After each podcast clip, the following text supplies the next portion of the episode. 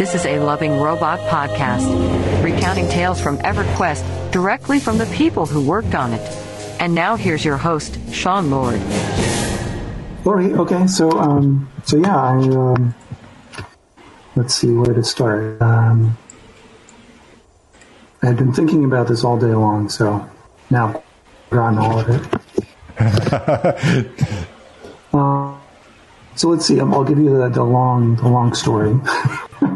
Do it. Um, Give us the long story. Yeah. Uh, so let's see. I was uh, I was working at a bakery. I was as a baker, and a friend of mine uh, who worked at a game shop at a um, electronics boutique uh, back then uh, got a job at 99 Studios as a tester, and he was telling me about this new uh, awesome game um, that sounded really cool. And they were looking for testers, and the idea of working for a, a game studio was just um, it was like a fantasy. It was like being an astronaut or something. Uh, so I was really into it. I played tons of video games growing up, and uh, I got a job there as a tester at 99 Studios uh, during the very, very end of alpha of EverQuest. I think the next day I the second day at work was when we went into beta for EverQuest. And uh, it was, for that first month, it was the, the best job I've ever had. It was, I just came in and played video games, like literally played video games, this video game, you know, for a shift. And, you know, I, they had uh, snacks there, like you could just have hot chocolate whenever you wanted. Uh, it was it blew my mind as a early twenty something kid. Uh, it was super fun. Um, then uh, I I moved to as a tester on uh, Cyber Strike Two. Uh, Clint Worley was the producer on that. It was this mech kind of uh, kind of game. It was super fun, especially multiplayer. And uh, we worked on that for a little while when I had my first experience with um, like a 30 hour shift working on a gold a master gold disc for, for Cyber Strike. Uh, and uh, then we went back to EverQuest when that shipped. Um, and around that time, they started, they needed uh, customer service folks. So I went from being a tester to working in customer service, and I was um, one of the first GMs when we uh, first launched in 1999. Um, so yeah, I was uh, I was uh, one of the first GMs. Uh, my GM name was Iradial. I was uh, GM on Bristlebane. GM on a few servers. I was a GM on Tallon Zek for a little while. That was fun. and so they were starting to work on Kunark right away, and I know that they were. The, the design team was asking, you know, the customer service team, like, hey, we need content, so, um, you know, if you're interested, just write some stuff and we'll we'll help you get it into game. And that's the birth of the apprentice program. Uh, Bill Coyle and uh, Tom Wells and Kelsey McNair had they were all they knew Brad, and uh, they, you know, did that pilgrimage from Florida all the way over to oh, San Diego. That's right. It was Florida. Yeah, they, they Tom told me that they, they drove across country in three days to to work on EverQuest. Uh, in one car, all of them taking turns driving. Um, That's amazing. yeah, and they uh, so they, they did the hard work to, to put to come up with those ideas and then got into that first program. And for me I, I was interested like yeah I really I want to you know write content for the game too. Um, but around that time Homeworld that uh, space RTS and it was super fun and I just kind of was more into playing than I was into doing that work. So they they had that they grabbed that first opportunity um, so fast forward to, um, you know, I was GM for a long time, and uh, one point, uh, you know, they Bill came to me after Kunark had launched and was like, "Hey, we're gonna um, we're doing these things called epic quests, and we just need to write um, these these big uh, these big epic quests that should take you know these you know world spanning quests that you know are for level players and um, so do you want to you want to write some stuff for the for those? And I was like yeah that sounds really cool. And, uh, I had I had done some reading in like Native American kind of shamanism a little bit. So I um, started writing the shaman epic quest. When I say started writing, I, I basically just kind of putzed around and had some basic ideas in my head, but I didn't really do any any uh, real work on it.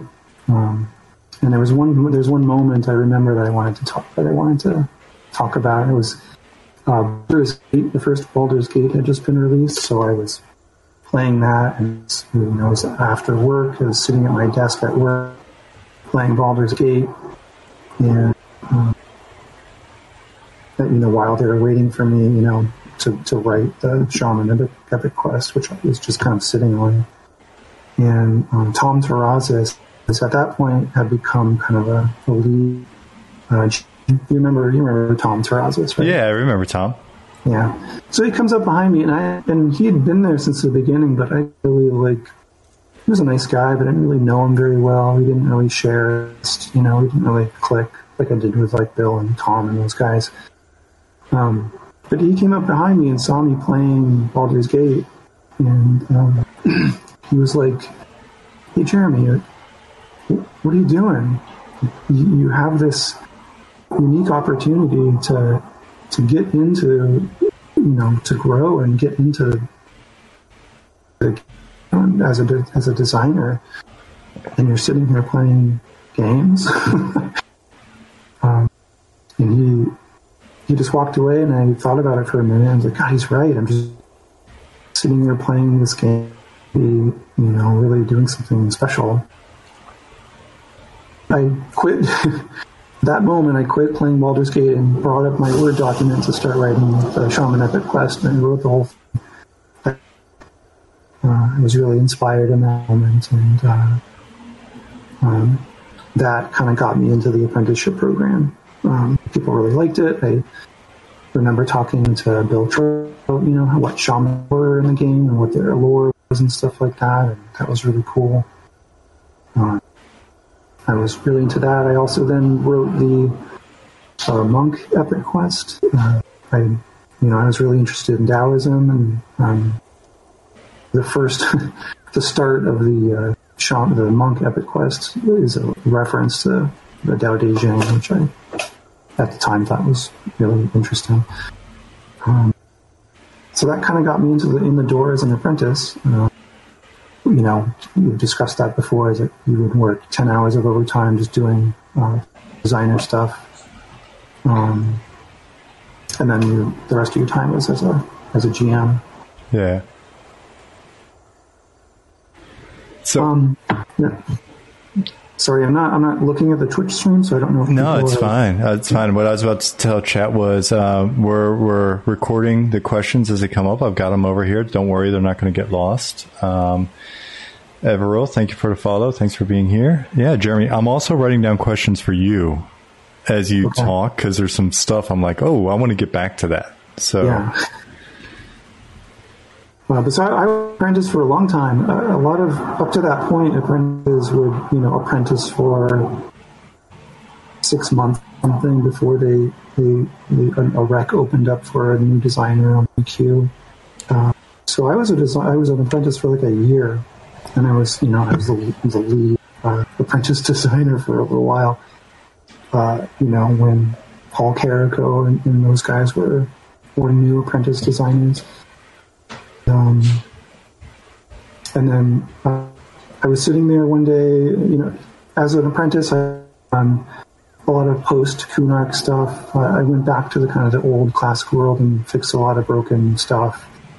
Um, you know, I tweaked with the uh, um, those quests a little bit, those two, and Um, I worked in Velious, so a lot of the work I did was ended up in Velious.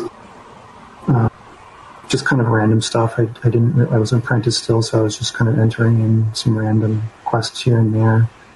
Um, some Kunark stuff I added. Uh, there was a, a warrior XR uh, armor quest that I did. That was a lot of fun.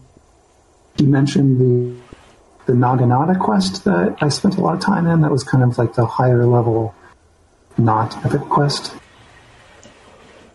Yeah, dude. Did, yeah. Because that so was really cool too. I did. Yeah, that was cool. that was like the first thing I remember. So, like my first Yeah. exposure to the EverQuest design tool database was you late at night. Like the lights were out, even I think, because I think it uh-huh. was just like Ruth and Chris, and they turned the lights out and listened to music. They were the night GMs, and Right. You were still working and you were nice enough to like let me actually start to look over your shoulder and i think you were working on that at the time i remember that quest Yeah. Yeah. Um, there are a couple questions i rolled in and i feel like you've you've got quite a history so we're we if we just go you know like it's going to we're going to have to come all the way back i'd almost rather pause and hit Okay. some of the questions related to the stuff that you just mentioned because I have a few, and then some have already rolled in. Um, there's sort of a general question um, that came in from uh, Brandon Nemo: Was Brad accessible or off limits in the early days? Uh, that's a that's a great question, um, and I do have something to say about that. It's something else I thought about, especially you know when he passed away recently. I was thinking about thinking about him, and um, I had no interaction with him. I don't think I had one direct interaction with Brad. I saw him in design meetings. Uh, I'd heard about you know, him in design meetings and getting really angry and things and all that stuff, but uh, never had any direct inter- interaction with him. I know he did with the, with the other people, but um, I don't think he was like in touch with the apprentices a whole lot. Maybe I, I don't know. And I think that there was a reason for that. I don't, I don't think he he liked me very much. Um, for reasons, I, as a GM, I made a couple of mistakes. Uh, Oh, stories, and I'll, I'll tell them now because they're funny. Uh, one of them came up, I think, in an earlier guest. oh, really? Um, so back in beta, we were um, we were testing. We had a we had the chat servers. So the servers were down. You could go into the chat server and talk with people.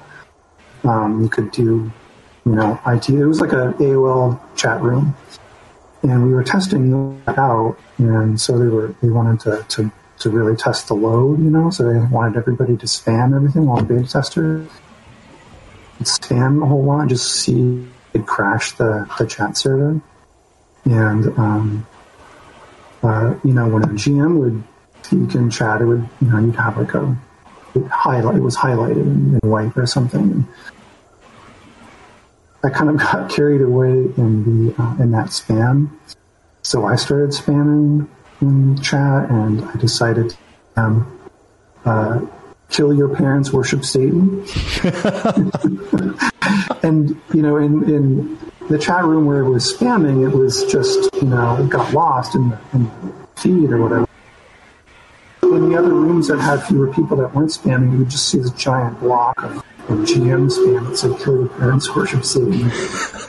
Uh, and I didn't know this, but apparently Brad is a fairly religious guy, and he had a friend who in the service, and he his friend called him up and was like, "Some GM just spammed something about worshiping Satan." And, uh, Jeff Butler called me into his and had to uh, give me the business.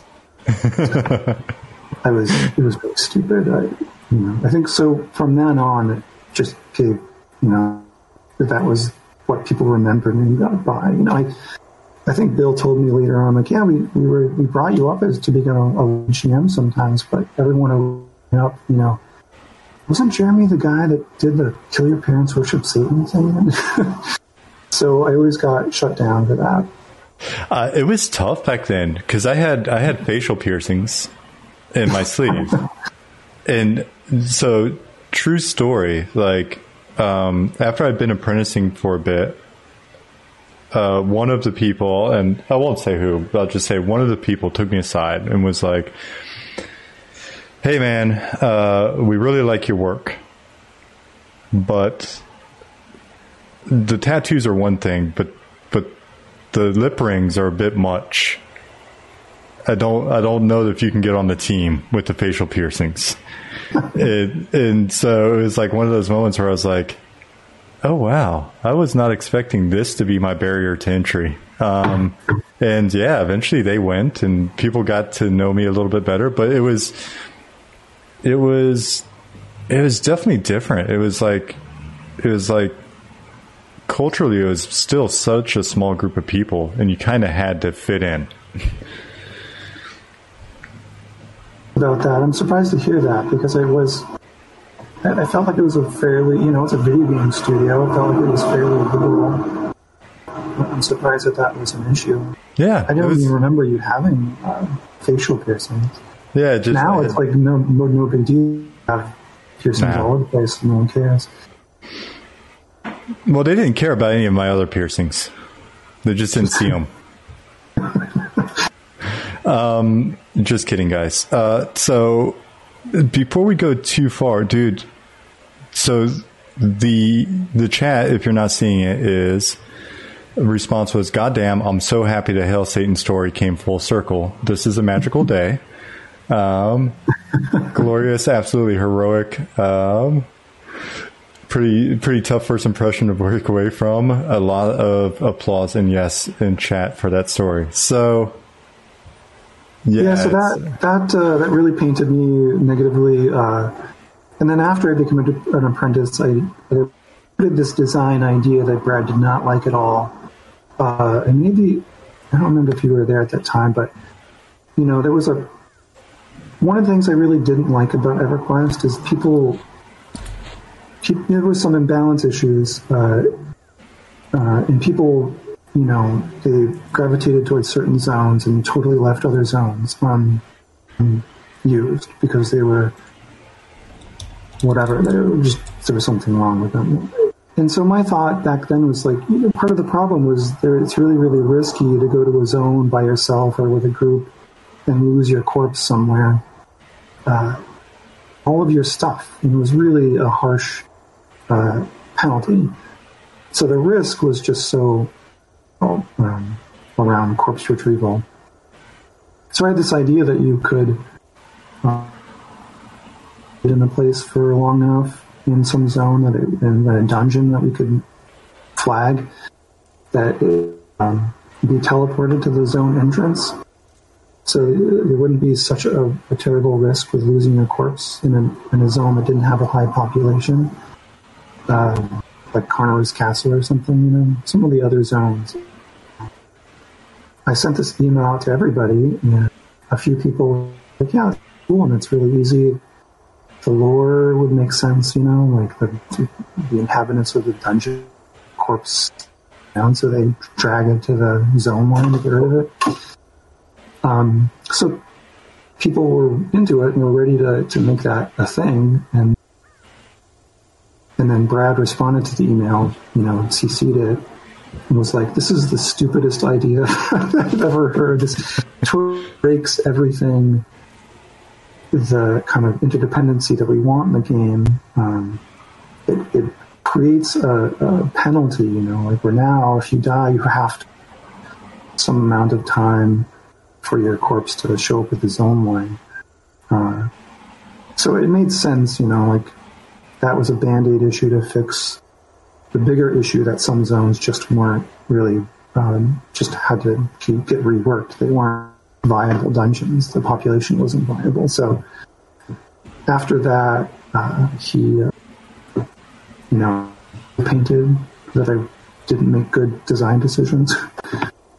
and then one, I'll tell one last story, and then move off from that. And then also, uh, we used to play this. Uh, we had a group Man- Magic the Gathering uh, kind of session that a lot of us played, and uh, we had these big um, free for all group games. Brad was part of it. He he always had like the really high priced like badass decks with like dragons and angels and stuff. And uh, there was one game I was playing this. I was a pretty new player, and I had this big dumb green deck. And I decided I was going to try and kill Brad, who was sitting next to me. and because he, he was always a big threat, and I could kill him. I had a I had a lure that I could uh, kill him with. so I attacked him. I killed him in one hit with all my big fat green creatures, and he was pissed off. He was so mad at me. He scooped up his cards and said, "Like I can't believe I got killed by a lure," and he scooped up his cards and went home. didn't say another word. Everybody was quiet. Like it was. Uh, angry. And the very next turn, Bill Fisher actually killed me to get vengeance on me for killing his friend. he killed me with a nightmare the very next turn. It was great. So I, I didn't have a, like any sort of relationship with, with Brad, but I do remember uh, hearing him talking about how people were so uh, vehement about the decisions they were making, and that that really kind of him for me. It was a moment where he was just going off about how people were saying, uh, you know, like people are going to quit your game, and you're, then you'll see you'll pay pay for the wrongdoing you've done against the player. He was, you could tell he was uh, he was really hurt by that. You know, he he wanted he was trying really hard to make a game that he thought people would would love and enjoy, and was making the right decisions to to for the, the game.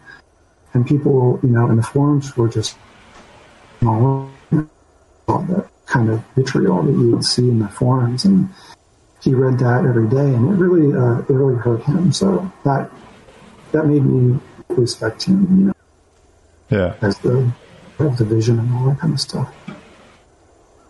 Yeah, but those are those are my Brad stories. Those are, those are your no, man, those are very, very human stories that allow us to get, I think, uh, it's nice to get a lot of different views. I'm kind of hoping that over time we can get as many different vectors sort of poking back into history as possible so that we can get something that feels like a little bit more of a complete picture, if that makes sense. So, no, it's, it's good to hear. And, um, yeah, I mean that's. Well, we'll get back to the other questions. There's some definitely some Shaman Quest questions, stuff like that. But the you know the the memories you just shared are pretty irreplaceable. Uh, is that the right one? Un, unrepla- irreplaceable. Yeah, I think I used English right. I've been in Europe for five years. Um, and uh, DC Ray Boss says, "Thank you for being so open about all your memories, good and bad." Gibbs says that was deep. Thank you for that. Um, Turnip Gin. I love Jeremy already. There we go. yeah. Just reading the, the comments now. I, I, I oh, made right Brad, Brad uh, rage quit at Magic. That's that's what happened. That's what happened.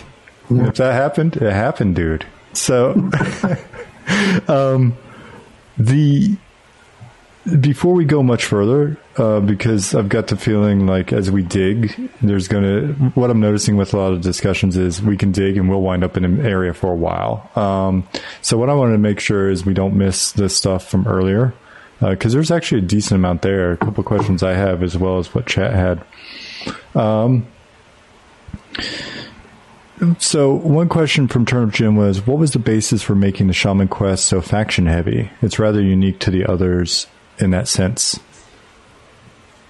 Uh, I, I, remember uh, talking to Lawrence Poe about this because, you know, there's a one of the issues that EverQuest has is that you can't. There's no.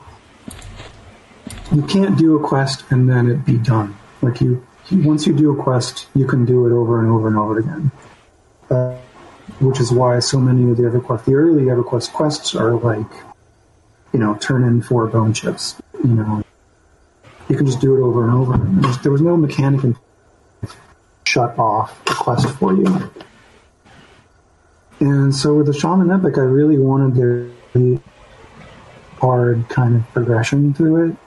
Um, because it's funny when you read, you know, the EverQuest wiki pages now or Allakhazam back in the day, it was, there were all these workarounds. Oh, you can just cheat your faction by doing this and you can skip whole swaths by, you know, fudging this faction thing.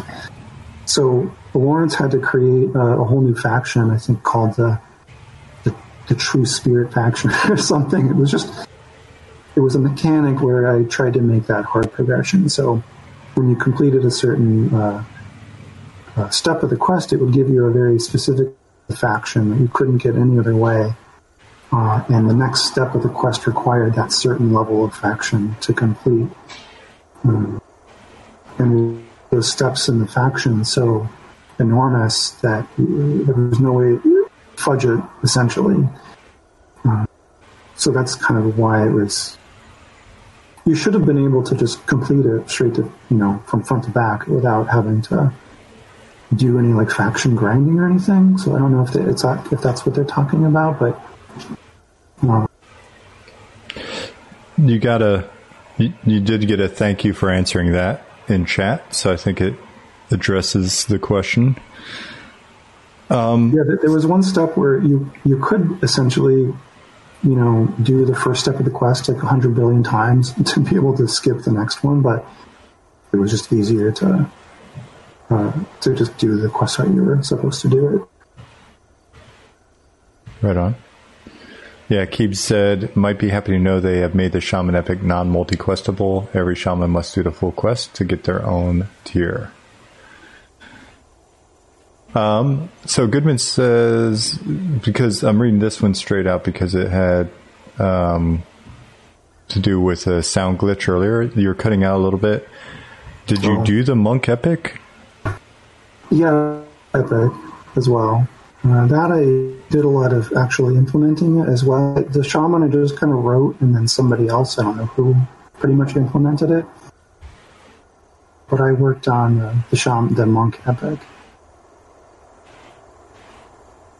the inspiration behind the monk epic was was more sort of like a Bruce's uh, Game of Death movie, where you just sort of find you you like going up the stairs to the different levels of master. You had to. Um, to be honest, I, I feel a little more inspired by the epic than the monk epic, so I. You know, I always I liked the monk epic and I'm sorry, the shaman think better than the monk epic, but it's a lot. Of my GM character was a monk. I liked the idea of monks. Yeah, your your GM character was a monk that walked around with a fishing pole, if I remember correctly. Yeah, that was your weapon. That yeah. was your GM badass weapon, and it like perfectly summarized, like summed up your attitude.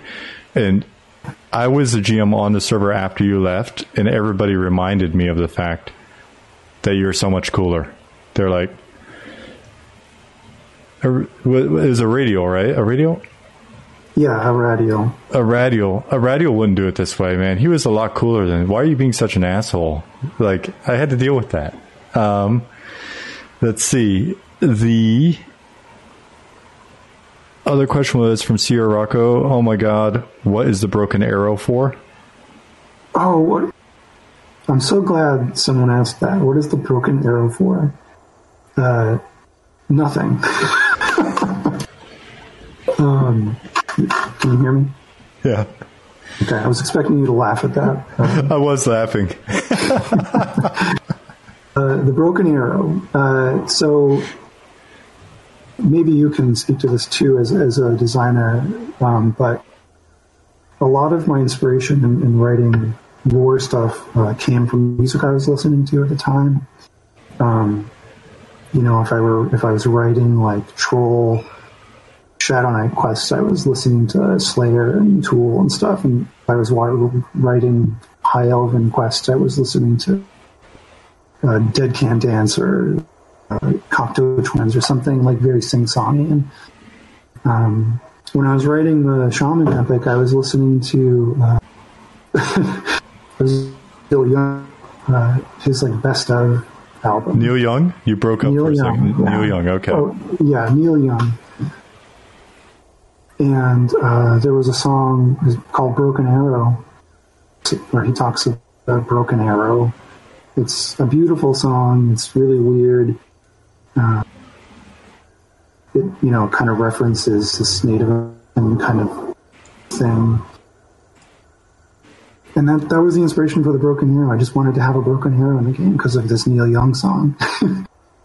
yeah. And I, I had the idea that, you know, you would use the broken arrow later on for, for something. And I know that they were, they were doing a, um, you know, there was supposed to be like uh, 2.0 epic quests. And I remember talking to the UQT team to use the, the broken arrow in one of the 2.0 quests. But by that time, you know, it had been so long, people had probably destroyed the broken arrow. Uh, but, but that was that's the inspiration for the broken arrow. It, it was somewhere, but it didn't, and it was just a reference to that to that song. So if you kind of want to get into the movie Shaman Epic Quest, check out uh, that song. now you know what music to listen to while you quest. Dude, that's great. Um, what was your favorite shaman race? And that was from ABQ SC2. Um, well, I, I've, uh, I like the troll shaman. I, um, I had a, a, a I have a, a Lobi shaman, uh, named Bach. A Lobi, uh, troll shaman. Um, I just thought trolls were cool. Um, I liked that they were more kind of uh, cunning. They had like a cunning evil to them, as opposed to like an intelligent evil of the of the dark elves, or just like a brute evil of the um, the ogres. Uh, and I liked I liked the shaman idea that you could be that, the, that you could use the shaman. You could be an evil or good shaman. You could go either way. I thought that was pretty cool, and so I liked that aspect of kind of dominating the world, uh, as well as like working with the spirit world as like a Barbie, you know. Mm-hmm. But writing the shaman quest, I, uh, I, I just thought what it was like to be a shaman, what it, what the shaman experience was in the world of Norrath, and I kind of wrote it from that perspective as opposed to any kind of racial. perspective. Right on. One more question. Um, this one's a GM specific question. The Dantron asked, um, he asked me earlier whether or not I remember who GM Zolumbus was from Terramar, and if so, what was he like in real life? He was an absolute goof in game and made it a lot of fun. And I'm trying to remember who that was. The name sounds familiar though. It doesn't sound familiar to to me. I don't remember Zolumbus uh, at all. I But I, you know, yeah. There was a on Facebook. I have someone has a picture uh, of all the old school GMs, like that first on the first day of launch, the GM roster. And I'm going to open it up and look at it now, see if I can find out Zolumbus because it doesn't familiar. There are tons of people I don't I don't remember. You know, it was a big team of people, especially when you joined. There was a ton of GMs I, hadn't- Yeah. I didn't know any of those people. there was at least like 20 or 30 GMs by that point, or going from like 20 to closer to 30. Ardmore, thank you for the follow. I'm, uh, I wonder if that's Eli. Eli Eli Holding. Yeah. Maybe, because I do remember him. And I actually, it's funny you mentioned Eli because I worked with him. Because he's like a gnome in real life. What's that? He was basically like a gnome in real life. Uh, yeah. Uh, so I don't uh, see a Zolumbus on the list, the original list. So he must have come later on. Yeah, Yeah, because remember. I, I'm thinking either Eli or Derek, but the name sounds real familiar. I'll have I to don't think that was Derek's name. Derek, Okay. maybe it was. I don't. Yeah. So I'm going to give you a heads up because time flies. Yeah, It- you're at, let's see, almost almost uh, hour in because we started at eight, right? Oh wow, yeah. Yeah. So, and I'm just keeping track on your end. I'm here for a while, man. So, um, definitely feel free to stay as long as you'd like. But I just want to give you that heads up. Um, so, one of the things that that comes up in chat a lot while we're still in the sort of GM era is best of the best, the tournaments. Uh-huh. And I remember you being pretty involved in at least one when I was a GM because I remember you doing a bunch of work and stuff, setting stuff up. Is that correct? Do I remember correctly? I remember kind of officiating some of the best of the bests, and that was Yeah. that was a lot of fun. Um, you know, it was like commentary on like an esports commentator for a little bit. That was pretty fun. Um, I, I I only recall like best of the best, um, where it was on my uh, you know, it was this one monk who I who I knew and got along with, and um, and then there was uh, this Iksar monk who nobody knew who he was. He was just this like um, he just showed up and he was, you know, the uh, the he was the enemy. He was like the enemy, but he ended up winning, and he, it was like a, a, an upset, and it was very dramatic at the time. It was fun. All right. Um, let's see. Is there was there another question related to that in here, or was there a GM Island in Ocean of Tears? I don't remember that. Um, Ocean of Tears. No, I don't think so. I mean, we had the little, the little interrogation rooms. You know, if you remember. Mm-hmm. But uh, and then there was the GM zone. Um, but but that's about it. Mean, Right on. Another question about the monk epic is: Were you guys aware that people would kill Brother Quinn and um, Zephyl for the robes and skip the Sash headband quest? And that was from Frank the Bank. Yeah, so um, when I wrote the monk epic, it uh, it really just kind of the monk epic took over um, from the end of that of that quest line, the whole sash headband robe thing. So that all that stuff, I didn't have anything to do with that stuff.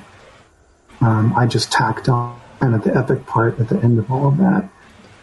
Um, um, I'm sure you can skip it. I know that I've been involved in killing Brother Quinn myself.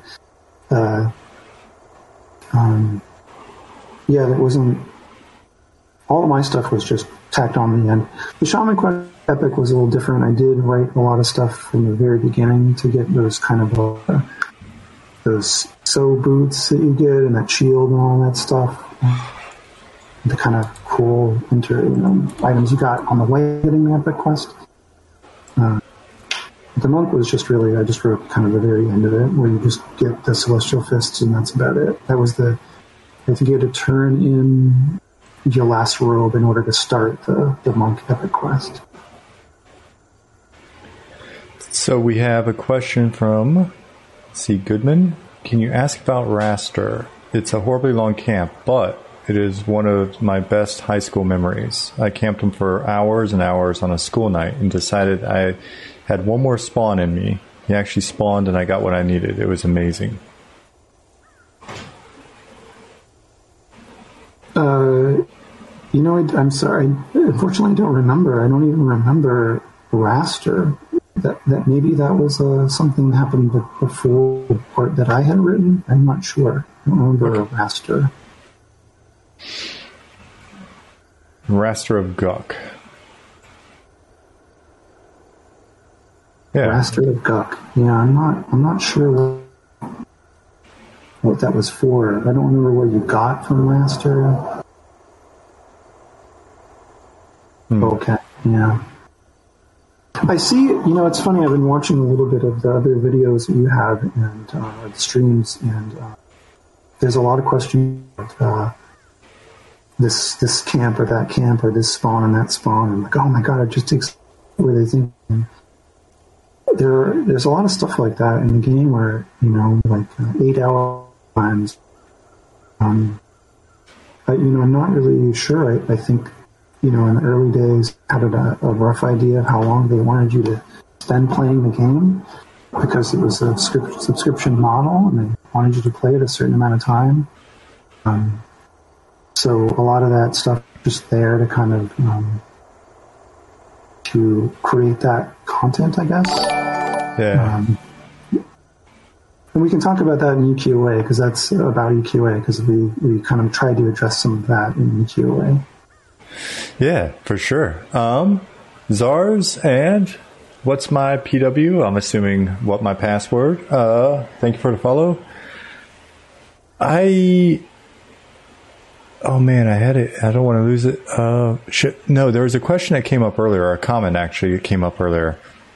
Um, I think it was Turnip or somebody had said, it's amazing how much of the sort of like well, I mean, honestly, the Epic quests have it in their name, but like this is like key content that apprentices wound up putting in. Like because I've admitted to doing the Beastlord Epic, and know you're you're telling the work you did on epics as an apprentice, and yeah, it's um, it was interesting times in that regard.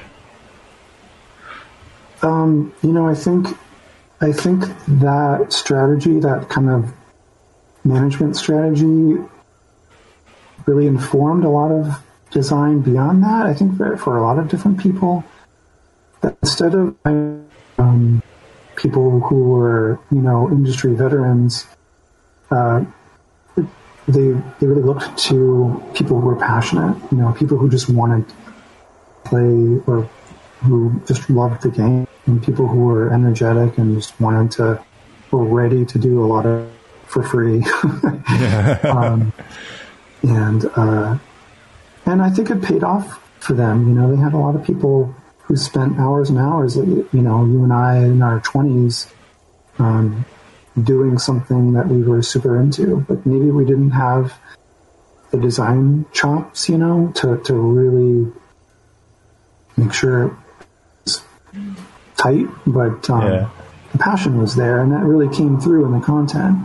I feel really good about you know the shaman quest. I, I, I you know, someone posted the uh, dialogue uh, from that, and I, I like to read that sometimes. It's something I, I like, and um, I, I think just having young, energetic people, those things uh, came out in the, in in the product but uh, you know, we wrote a lot of stuff that you know, as apprentices, we wrote a lot of stuff, but we had other more experienced designers kind of look over it and help us in- implement that. So it wasn't just it wasn't just us. But maybe with the Beastlord Advocate, it was kind of just you. I don't know. I was always asking. I mean, it was it was always, uh, "Hey, man, I want to try this," or "Hey, I'm doing this," or "Hey, do you have any advice?" And when people weren't too busy, I'd get answers. Um, but yeah. Um. All right. So, questions about work in Velious. What did you do in Velious? Um, Valley, so yeah, the Naginata quest, which was kind of, it was supposed to be like a, like a, it was, it was a, supposed to be a level 55 quest, uh, which that took up a lot of my time. It was supposed to be something big and, but not quite epic. Uh, you know, it was, it was targeted towards the player who already had kind of a reading guild, um, and, you know, could do high-end content. Um, it's it's we call it the. I'm calling it the Naginata quest, but uh, it's funny how the you know we didn't have titles for quests. You know, we just made the level 55 quest or something. um, the play kind of made their own labels, and I think they called it the, the Dragon Name Quest. The big part the quest was yours the name of this dragon, and uh, and then trap it. Yeah, the Spirit of Garzicor. Um, trap it in this um, Naginata that you have to to make yourself uh, with blacksmithing and and stuff like that. Which was I had to do some research on how uh, Japanese swords and stuff were made. That was pretty cool. Um, and that was like a big sweeping quest that I really liked. A lot of other little ones. There was a um, there were these like gem rock dudes somewhere in Velious, and there was a quest to make them. They were like in a. They were this collective quest to try to find out who their creator was, and they ended up just destroying themselves in this scripted thing that I wrote. Um, there was a Kromzek like a faction quest that I made. Uh, Are you seeing chat? Geonids, yeah. Um, I don't remember what else I what else I did on Velious. I, you know, I, I feel like it was more, but I don't I don't remember. I run into that daily about so many things. I was like, I know I did more than like three encounters, one of which I get my balls busted for daily. Um, but yeah, it's hard to remember oh, all oh, that. the other thing I did was uh, that was cool is Bill wanted me to go into into the Coldain City. I forget what it was called now. What was the Coldain City? Thurgadin? Thurgadin, yeah.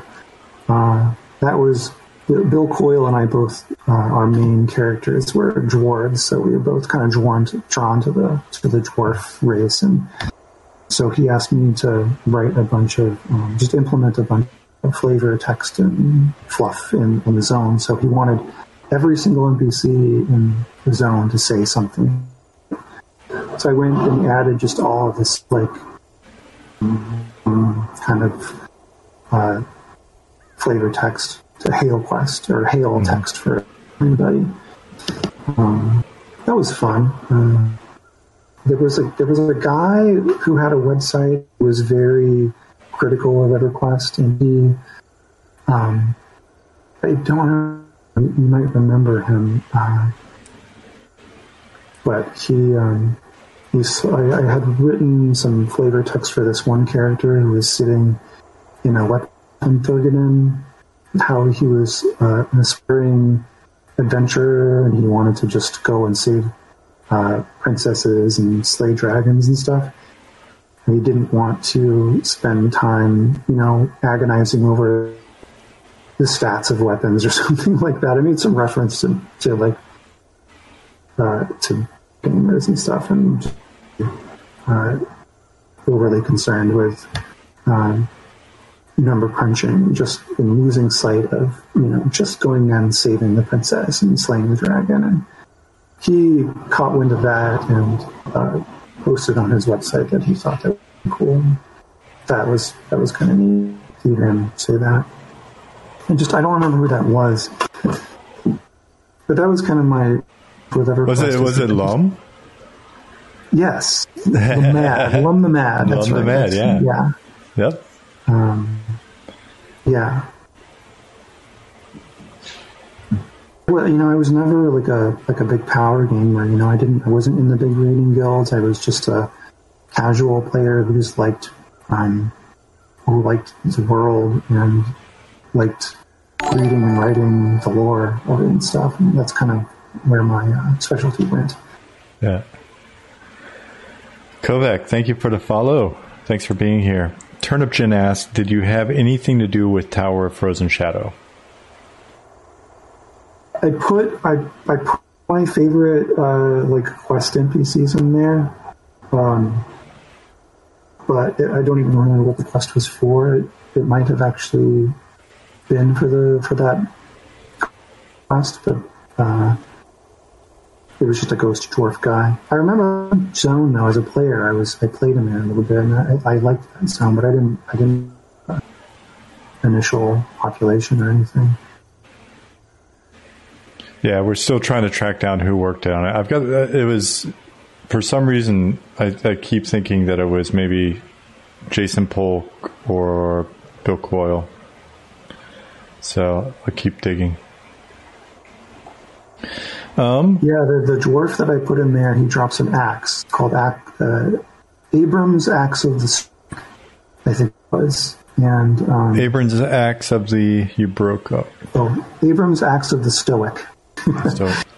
So Abrams, uh, Abrams was the first character on my server as a GM who hit level 50. He was a level 50. He was the first level 50 character on Bristlebane, I believe. Um, and he was uh, he was a baller. He had he had a full suit of rubicite, and he was dual wielding uh, screaming maces, and he was just uh, he was the badass of the server. And he was a warrior, a dwarf on my main, so him and I talked a lot, and he was pretty cool. So I put a in the game for him. Super cool. um, all right, so we're I think we're caught up on questions, and so we're in the Velious era, and then I mean it feels like we're getting close to EQOA time. Like yeah, so did, you want me to talk about how I uh, joined the EQOA team, or absolutely. Oh, Frank the Bank. One more thing, then. Frank the Bank said, "Did you?" or the Bard Epic creator, Bill Fisher, um, know that both your Karnor's Epic pieces drop at the same camp? Uh, no, in Karnor's? Karnor. Um, no, and it, it happens often. Uh, in Classic, you know, there's a couple of uh, monsters that, like, uh, I've run into this playing EQ, classic EQ now. Um, Karg Ice Bear, who uh, is a, on an eight-hour spawn. He spawns all over Ever uh, Everfrost, so he's impossible to find. Once every eight hours. He's for a quest turn in, and he also drops like loot that people want. So, you know, whenever people are fighting over, you know, to either kill him to turn in quest, and it's like it's like the experience uh, ever. So I, if I had known that that was happening in Karnors, I'm, I'm sure we uh, um, maybe would have fixed that. But uh, that's like but I don't. I didn't know that. High level coordination at that point. In those days, that would have been high level coordination. Uh, one more question. Tulerezer uh, whose idea was it to make Iksar hated by everybody? Um, I don't know. I mean, that was like a, an early Kunark uh, development. You know, I was just a GM at that time. I, I really don't know. I, I think that was kind of written in the um, days of EQ. You'd have this Iksar race that everybody hated. Um, I'm not sure. Maybe that was a Bill Trost thing. I, yeah. I don't know. I have to ask him. I have to ask him. Um, let's see. Let's let's start moving into the EQOA stuff if that's cool. Because yeah. I know we were talking about it earlier, and then we can snag some of these questions as we go. Um. So yeah, I was uh, I was working as an apprentice. I'd been an apprentice a while and uh, I get an I get an email from somebody named Benjamin Bell who I'd never heard of. It's like, hey, you want to come to my office and chat? And I was like, I have no idea who he was. Sure. Uh, so I go and talk to, to Ben Bell, and he says, yeah, we're working on a an EverQuest for the PlayStation 2, and we're looking for designers or for a designer. Are, are, you interested? And I was like, uh, yeah. I'd, um, and I remember I was I was uh, Steve was my roommate at the time, and I came home and uh, told, yeah, I talked to some guy named Ben Bell today, and he's like, well, that sounds like that was a good conversation. Um, Who was your roommate? You broke up at that point. Oh, uh, Steve George. Okay, yeah. Yeah, and I remember you had some comments about Steve George and being like Richard Pryor and being his party his party guy or something. Um, I don't, I, I don't know. I, I haven't said that on a stream. I might have might have said that in general. Steve was dude. Steve is a hilarious personality. Yeah, he's a rad guy. Yeah. Um. So yeah, I uh, I I remember people like this choice, this chance to join uh, to be hired as a as a designer on EQOA, but I was kind of I didn't know what to I, I, wasn't sure about it. I was like, well, that's really weird. I don't like the normal path is you be is you're an apprentice and then you eventually get hired on as a designer, and that's just what we do. So the idea of moving from EverQuest to some other project was totally new, and uh, I wasn't sure about it. I remember talking to people like, should I should I do that? Should I should I join? I I George, like, what do you think? Should I join this team? He's like, are you, are you stupid? Of course, yes, join the team. um, that's a great opportunity. So yeah, I was like, okay, yes, you're right. I'm going to join join the team, and I kind of had this sort of interview, asking me to talk about the shamanific quest, and I sat there waxing poetic about the shaman quest for a long time, and after 15 minutes, uh, Rod was like, okay, okay, fine, you know what you're talking about. We want you to be a designer. So yeah, I was I was the first uh, designer, uh, dedicated designer on EQOA. Um, you know, they had they had an idea for the game, and they needed somebody to show a lot of the um, initial content, a lot of the, the lore and stuff. So that's what I did. The first few months, I just sat stories about uh, zombies and dragons and uh, wizards and all that. Who are else? You, you oh. Yeah, I see. Um, um, who else was? Who else was working with you on that at that time? Um, I uh, so Ben and Rod. Uh, I know uh, Kevin Burns was there. Kevin Burns was the, one of the original uh, EverQuest artists, or, or world artists. Mm-hmm. So he uh, he ended up, uh, you know, so EQOA was uh, a prequel to EverQuest. It was supposed to be 500 years past from live EverQuest. Um, so a lot of the the zone uh, Kevin Burns made, but Befallen, he still had the old graph paper drawings of his uh, dungeon maps, that, and he recreated those in EQOA, which was pretty cool. Uh, so Befallen EQOA looks just like Befallen did on EverQuest, but you know, 500 years past. Uh, I think he did uh, Blackburrow as well, so we had um, Blackburrow as well, and I think Lower Guk or Guk he did, I think. Um, so Kevin Burns was there. Um, um, Vince Vince Heron was the was the server programmer. Uh, we we had a lot of rock stars on that on that game on that project. Can't remember the other guy. There was another programmer who was like the best program team in the company. I can't remember Jeff uh, Jeff Buckley. Um, so we had a lot of really, really talented people there. Uh, there was this dude uh, Kai who uh, who got hired to work on the character art and stuff like that. A lot of new people that I didn't know. Um, Amanda Tarr was another programmer. She was there. Um, uh, yeah, so it was a small team to start out with. Um, and so I wrote a lot of the initial content. Uh, and uh, I think, I don't know how long it took, but um, before we started hiring other art, uh, other designers. But um, what yeah. was what? How did, how was the process different? Like between the two. I, I can only imagine the tool sets were different because EQ's tool set was, well, spreadsheets. Um, yeah, so um, so ever EQOA, you know, we, it was a chance for us to remake EverQuest in a way that we thought was was cool.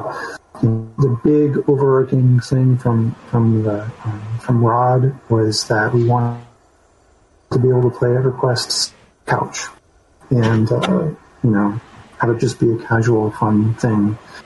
Um, so we also had this this rule that any step in the um, any step in the uh, in any quest could only last half an hour because we wanted people to be able to log in for half an hour and accomplish something.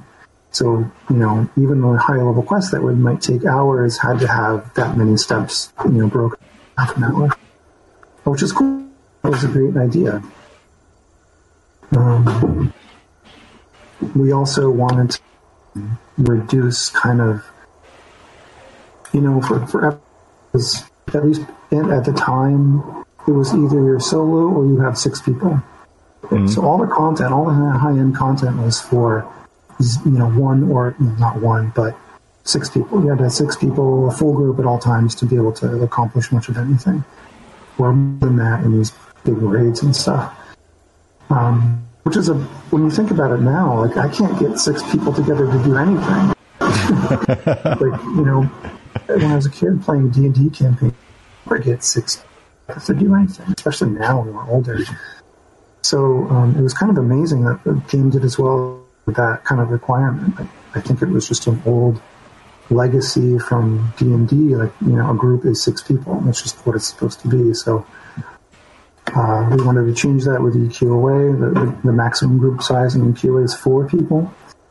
Um, I thought that was that changed things a lot. It, it gave each person more a greater share of kind of power overall. Um, it made it easier to to just get together with people and do stuff because you only had yeah. four people.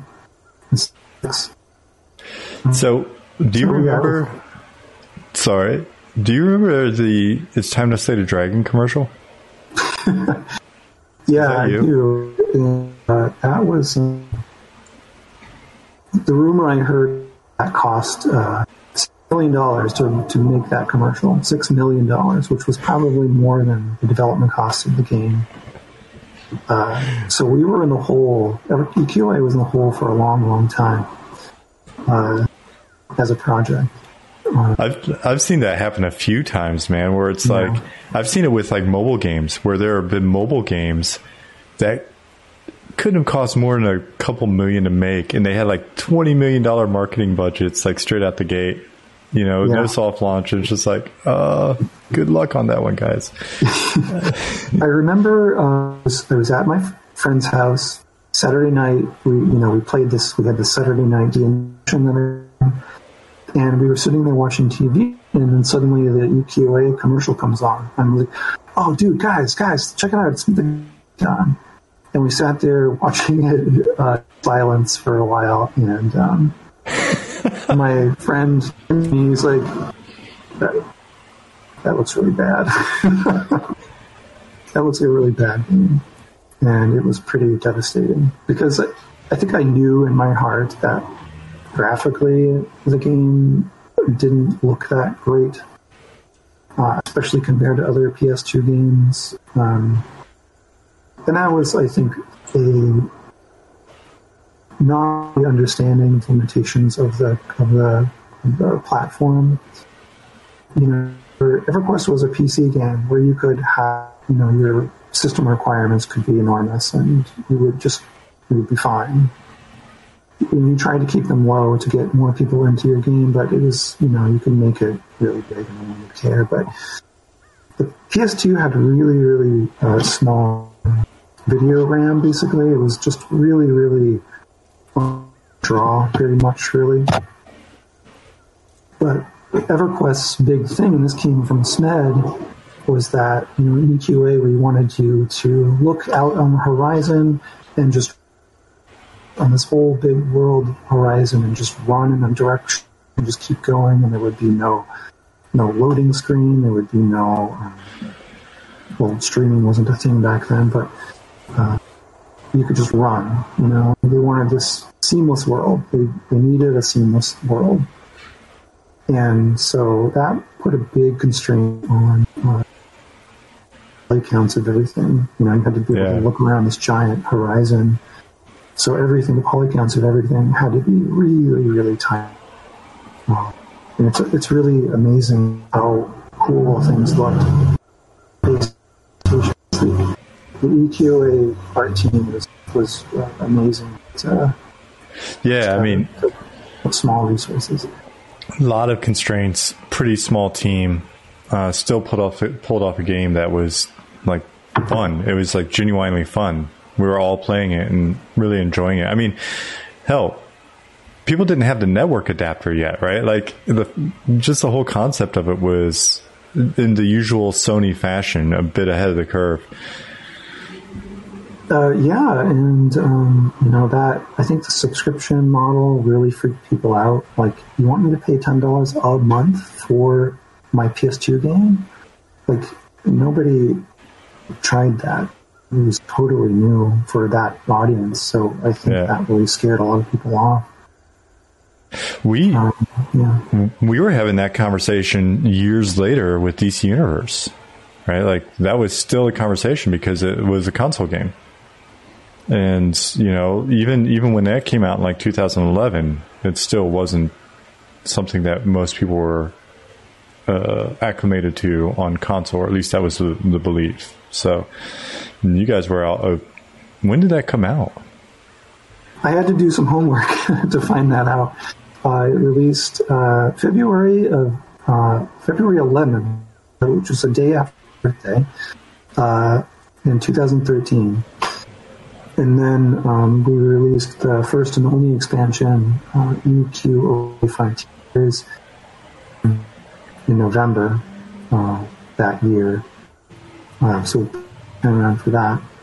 2013, 2013, yeah, I'm pretty sure. not 2003. Oh, I'm sorry, 2003. Yes, I was about to say not yeah, 2003. the missing decade. Yeah, right. Um, yeah. Yeah, but the I, to go back to your question about the tools and stuff. Yeah, it was it was very different. We had a chance to kind of improve things. Uh, so Vince Vince Harron. I don't know if you ever did you ever interact with Vince Harron very much. Yeah, a lot in passing. Um, and especially when I was going through the sort of period of the, the pitch period, interacted with him and Ben and, and Matt um, Broom a little bit more. But yeah, Um, yeah, Vince was, you know, one of our, you know, star programmers, I think, for the company, and, and he uh, he was the server guy, and uh, I know when he, I worked with him a little bit, but I, I'd heard that he didn't really like designers very much. He thought I, I, I'd heard that he thought that designers were just glorified testers. So one of the things that he wanted to do in EQOA was to make sure that designers couldn't break anything. Uh, so he, I don't know if you remember in early EverQuest toolset, there was a form, like a form mode where you can you could go to a form that would link to the different um, uh, tables and stuff, but the form just didn't run at all. It was uh, really like it was unusable. It was too. It was slow. super Couldn't clunky. yeah, Yeah, so he wanted to access. he wanted to make uh, a form-based kind of um, tool set. Um, so that was the main thing. We, we changed, we made it all kind of form-based, and it worked. And it was it was fine. It was good. We didn't have direct access to the all of the SQL database kind of stuff. And I know that a lot of designers who came over from EQ to help us out on EQA, like Dan Enright and Bill Coyle and stuff, they kept trying to find ways to get around it and just directly access the SQL. And uh, Vince Harron had to keep shutting them down. Later on, they, they got the ability to do that, um, but I you know, I helped to design that design tool. Um, you know, I had a lot of uh, the initial kind of system, how that worked, and it was just basically like a it was like a quest with like you just it was a you just had to pick like a starting NPC and add a, you know link a bunch of different tables and stuff, but it was similar, but it was just to use that form uh, to, to access it. Yeah, because I remember the form was shown to me when I first got into the database as like a way of visualizing the data. It looked like it looked like D and D character sheets and you know pen and paper, just sort of sheets. Um, but it was not the. It, it, it, was so much easier to just get into each one of the, the tables and run queries and yeah once you got to the mode where you understood what stuff was then it was just like so much faster just work in excel yeah that was a problem for us actually in qa we it was really easy to get in and make one quest on your own it was really easy to do that you could you could populate a zone easily but when you had to make large scale uh, changes to stuff, say you had to go and change the, you know, damage values of every single weapon in the game or something, um, you couldn't do it. You'd have to go open every single item sheet over again and change each one. Um, and for a while, that's what we had to do. Um, I know, you know, Michelle Butler uh, she came on the team at one point, um, and she didn't, you know, she didn't really come from a place that the other designers came from. She, you know, she was like the head of GM. You know, she was did a lot of um, personnel management kind of stuff. Um, but she uh, that she found her niche to to do all that quickly, like work with this tool that wasn't really designed to make lots of major changes all at once. She would just grind through it really quickly, faster than any of us could do it. But it was right it was a problem. Later, later on, they uh, they had to let us uh, access the database directly, just because you know it was live development. We had to make major changes stuff. Yeah, you know, I often. mean, every every MMO I've worked on since like this has been a topic and a warning early on. It's like, guys, you're working in like if it's an MMO, at some point you're going to be talking about 65,000 items or whatever it is, and there's got to be access to that data. Plus, just workflow. A lot of times, if you are doing, if you need to generate 15 items or 20 items or X number of NPCs, and you want to make them unique, um, it's got to it's got to work with scale. Um, Michelle comes in. She's been in chat a few times uh, the last few days. Oh, cool! Yeah. So starting starting last week, I think she um, she appeared here. I believe last week, maybe even uh, prior. But yeah, so Michelle's around. I'm going to try to get her on as well. Yeah, um, yeah. There is a question from Ethan. Is, so Jeremy, what are you doing uh, now? Are you still working in games? We could work up to that, back from that. Um, so, uh, so no, no, I'm no longer a game designer. I'm a former game designer. Um, but we can kind of the rest of my career uh, quickly. Yeah. Um, so, so yeah, EQO, um, you know, uh, uh, is expanding. Uh, the numbers for EQ, EQOA were pretty cool. I think really expecting it to, to blow up and then just didn't quite get there. Um, it, it, stayed for almost 10 years, I think, which is surprising. Actually, you know, it, it eventually made money that giant uh, commercial uh, budget, but uh, it made money. And um, so, yeah, we were working on, uh, we released that expansion. We were working on a second, which was uh, which was going to be really cool. Really excited about it. It was going to be uh, an underfoot expansion. Um, and at first, no one thought that would work because you would have to render the ceilings of all the of caverns that you would be in. uh, which is just too much rendering. You know, the game was already hitting the limit of the PS2. But then I thought, like, why, why do we have to render the ceiling? Why don't we just use the skybox instead of drawing the sky? Just draw what looks like the top of a cavern. All right. Be black. And uh, they were like, oh, "Okay, let's let's try it and see." And so they they put up a demo, and it looked really cool. It looked like you were in a giant cat. Uh, so we were going to do this whole underground uh, expansion. Um, but the numbers just uh, didn't uh, add up, and so uh, so we got canceled. Um, at that point, I they moved me on to EQ2, where I worked for. We talked about this earlier. I worked yeah. full two weeks on EQ2 until I decided. Uh, you know, I went to lunch and to Red. You, you remember Red at the mall? You you, yeah. you, broke up both times you said the name, so you'll have to say it one oh. more time. Uh, we went to Red Robin. I don't remember if you remember uh, Red yes. Robin.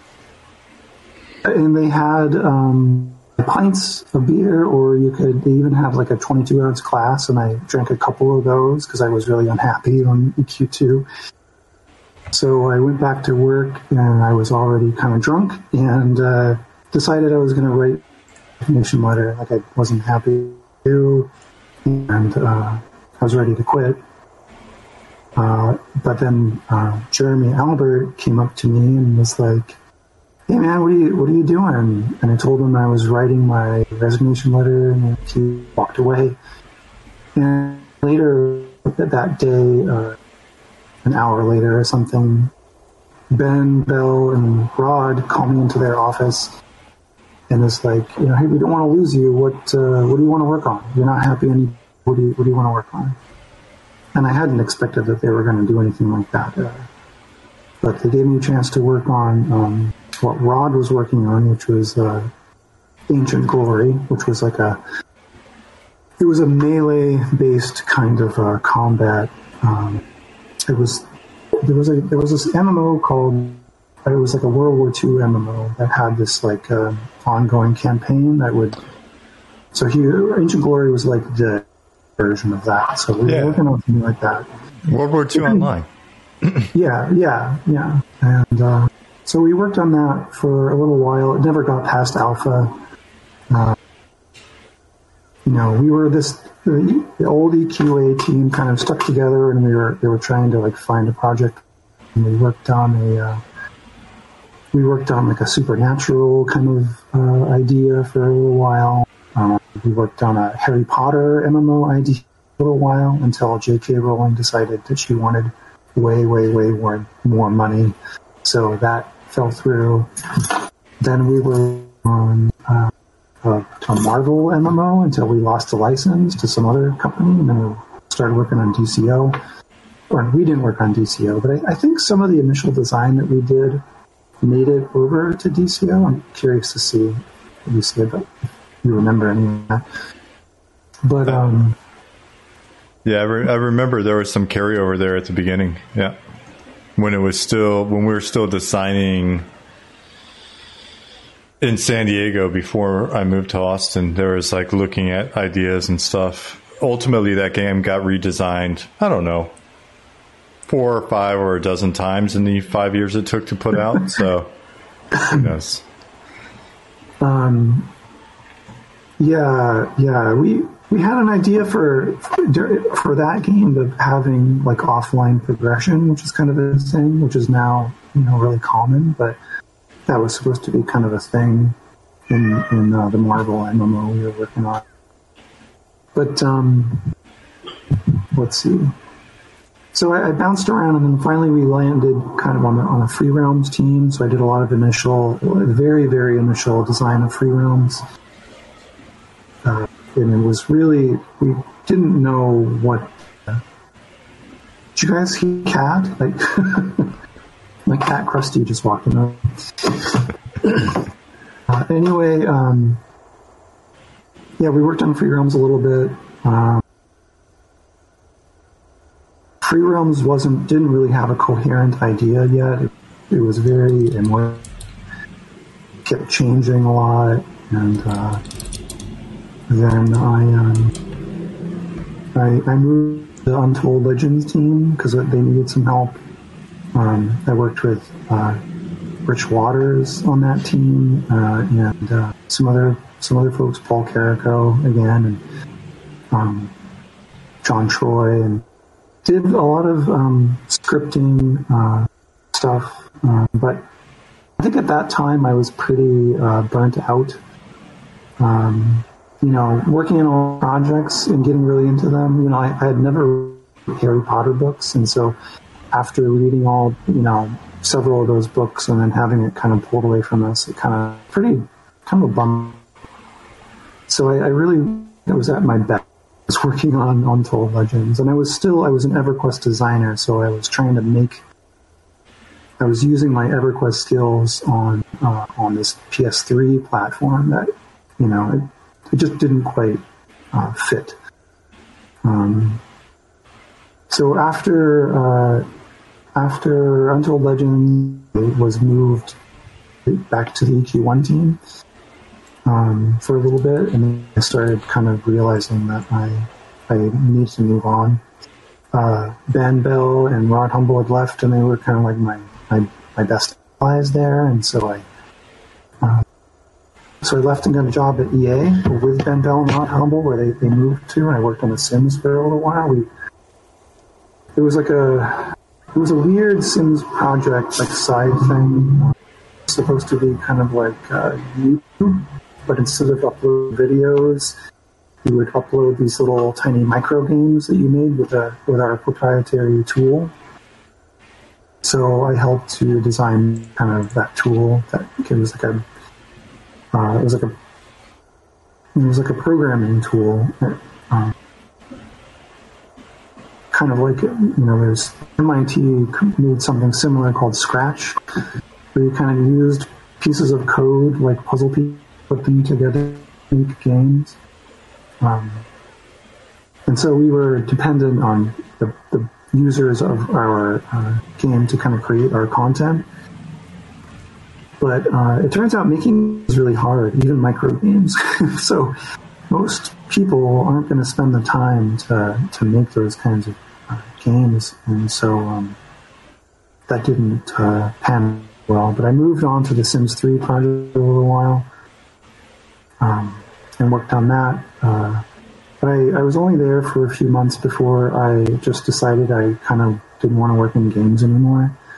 And um, right before the 2000 uh, economy tanked, I decided I was going to quit, uh, which was kind of a mistake. If I had stuck around for another six months, probably been laid off with a nice fat uh, um, severance. But yeah, we were talking about that last night, I think, because I had never been laid off before, until my first time, of course, right? And that was 11 years in at Sony. I didn't even know I would like. I guess I knew I was going to get a check. I just didn't really have a concept of it until then. But yeah. Um, yeah, so I was unemployed for like a couple of years living in San Francisco, um, trying to figure out what to do. I went back to school a little bit to try to study English. And I, I started to run out of money and I got really nervous and I, uh, and I joined this team. Uh, it was uh, this startup project that was in San Francisco working on this um, this MMO. Um, and I was there for like a, a month and a half, and I got fired. I uh, I just straight up got fired. Uh, Eli Holding actually was there. I remember um, he was a designer too, and uh, it was a startup. You know, it had a startup culture. It was very just like work super duper hard for free, and hopefully, you know, can do well, and we'll we'll compensate you later. And they had this idea that the tool would, you know, the you would just log into the server and just, you know, you would all your design work on the server like real time, mm which you know if you're in a if you're in a beta environment on a server and you're trying to do work like it's the server was never stable enough to actually do anything so I don't know. It was a very, it was kind of a train wreck project, but uh, and I wasn't really, I didn't really want to be there either. I, I don't think I, I think I just took the job because it was, I got nervous. Yeah. I don't, you know, that's not something I put on my resume. It was just a, it was a, a bad spot in my career. But uh, I was unemployed for a little while longer, and then I reached out to Dan Enright, uh, who I worked with on EQ, and uh, he was working on an MMO here in Boston. So I came out here and interviewed. Uh, it was a it was a very complex uh, team. We were it was us here in Boston working alongside a, a team in China, and Okay. so yeah, it was. And they there was a really nasty dynamic there. Like they brought us in because you know the U.S. market was so much more developed in terms of like uh, MMOs. Like they just had no expertise, and they were and China was a really new market for MMOs, so they wanted some expertise to kind of work with them. But they didn't help. You know, that team didn't really want us to be there. So there was a really very combative, and it was it was a weird time. So eventually, the, those teams split. This I was working for Tencent, Tencent Boston, which is a colossal Chinese company, but nobody knows about it here really. Um, but after that MMO kind of got canceled and the teams split up, uh, they were going to give us one more chance to make something, and we made a, uh, a Facebook game um, called Robot Rising. Um, it was kind of like a um, or like a robots, um, which was really cool. Um, but, uh, but you know, that team was really cool too. They had a lot of amazing talent, at least especially the artists. But um, it, I think we had. I'm curious to see what you say about this, Sean. But I feel like a lot of um, companies kind of have like a cynical approach towards uh, their player base. You know, they think you know, look at Farmville. It's a stupid game. It's totally worthless, but people pay tons of money to play it. So we'll just like launch whatever, and people will play it. And I think that was kind of the attitude with with Robot Rising a little bit, and you know, other games like Untold Legends. You know, I, know that both it's a it's a uh, generation game on a new console. Those make money no matter what they are. I've, I've, I feel like, um, I mean, I, I've got the natural cop out answer for that. It is company specific and it's situational, right? And what what I think I've seen at least, and again, this is just one perspective over a brief amount of time. I mean, only it's been 20 years, right? So it's still like I'm still figuring it out. The what I've seen is um, if it's like a new console release. So I'm not going to say Untold Legends was this specifically. I wasn't there for all of it, but let's just use like a hypothetical in a situation like that. What might have happened? What might have happened is we have a release date. We have an opportunity to be on this thing when it first comes out. There's going to be a pretty finite number of games. So the the focus is how do we how do we hit the date? How do how are we there for the window? First and foremost, we need to be there when the thing goes live. Um, especially if we're not something that somebody's going to w- want to wait on, right? Like if if you're the new Killzone or something during that era, fine, then maybe you can be a little bit late or something. But even then, I'm sure they were smashing themselves against the rocks to hit the date. And then the other thing is, is there a key? What are we showing off? Is it the technology, right? Like, is it what is the the key feature? If it's like, oh, you know, Xbox 360 or whatever, and we want to showcase live um, or online play, then it's going to be those things driving most of it, and then some of the other stuff like fun or longevity or whatever may fall in a bit behind. I think what you're describing though, with regards to some of the Facebook games or hey, whatever, let's emulate Farmville. Um, I I do think there's a I, I've seen, especially in free to play, a higher threshold for cynical sort of approach. But I've also seen um, something that's not as much cynicism as it is math, where they're like, because I've seen some games that should not be making money make money. And it just comes down to math on the back end. And the more I've learned about like user acquisition and other things, it, it really comes down to if we can find users at this cost and they can generate, you know, basically this much revenue and the the revenue is, you know, basically higher than our break even and we've got payout windows of X number of months and, you know, you're looking at uh, calculating return on ad spend and whatever the latest CPI of the month is, right? Then cool, that makes sense. And it doesn't have to be a great game. It doesn't even have to be a good game um, it does have to be a game that hits the math. Um, and some of that is just region specific or whatever. But yeah, so that's it's a long, very generalized answer. Um, I'm I'm not excited about working at a company, even if they've got a good history of getting the math right, like a Machine Zone or something like that, um, because I think over time the math goes away. Like over time, if they don't really make some shit that people are excited about, um, you know, especially people working on it, then it'll show. Yeah, and it's you know I, I, I use Farmville as an example, but I think a lot of people misjudge that sort of stuff. Still, you know, I think people play it or they did play it because it's a fun game. You know, like it's a good game, but people think that they're terrible for whatever reason. They, I think they misjudge it, and then they go and make you know what they think is an emulation of that game, but it, it really doesn't capture what you know what made it good.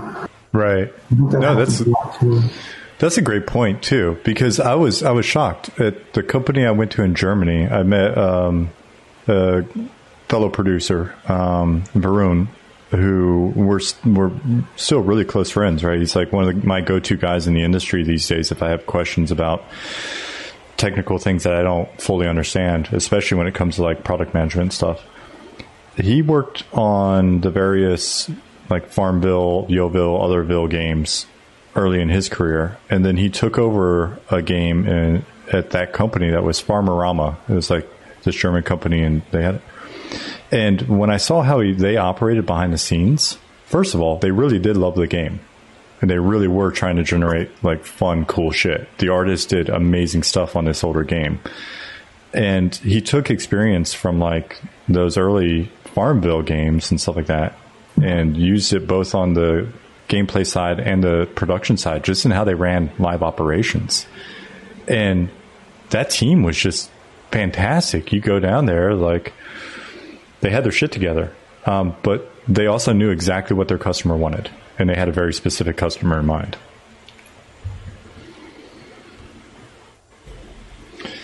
So yeah. All right. Um, so, so yeah. So um, uh, it's when people have that understanding and really value their, their player base. Uh, I think really awesome stuff. And I, I, I think that Robot Rising was a really fun game. I had a lot of it. But um, it was um, it was weird. There was no. There were a lot of reasons that I think people didn't quite do. You know, some of my own work. I don't think, but uh, I did like a lot of the stuff that I did on that project. But uh, so they it didn't do so well, and uh, they laid off maybe three quarters of the team, uh, including myself. So I was on unemployment again for a year. and I, I got close to finding, you know, work other places, uh, but it never really fell through. So um, I started to kind of rethink what I wanted to do.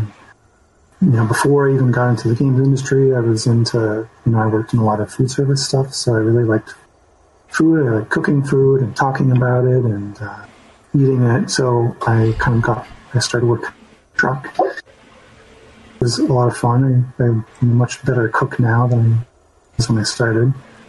Uh, but but uh, yeah, I, I, realized I was a little too old to kind of go down math, uh, really, or that's what it felt like.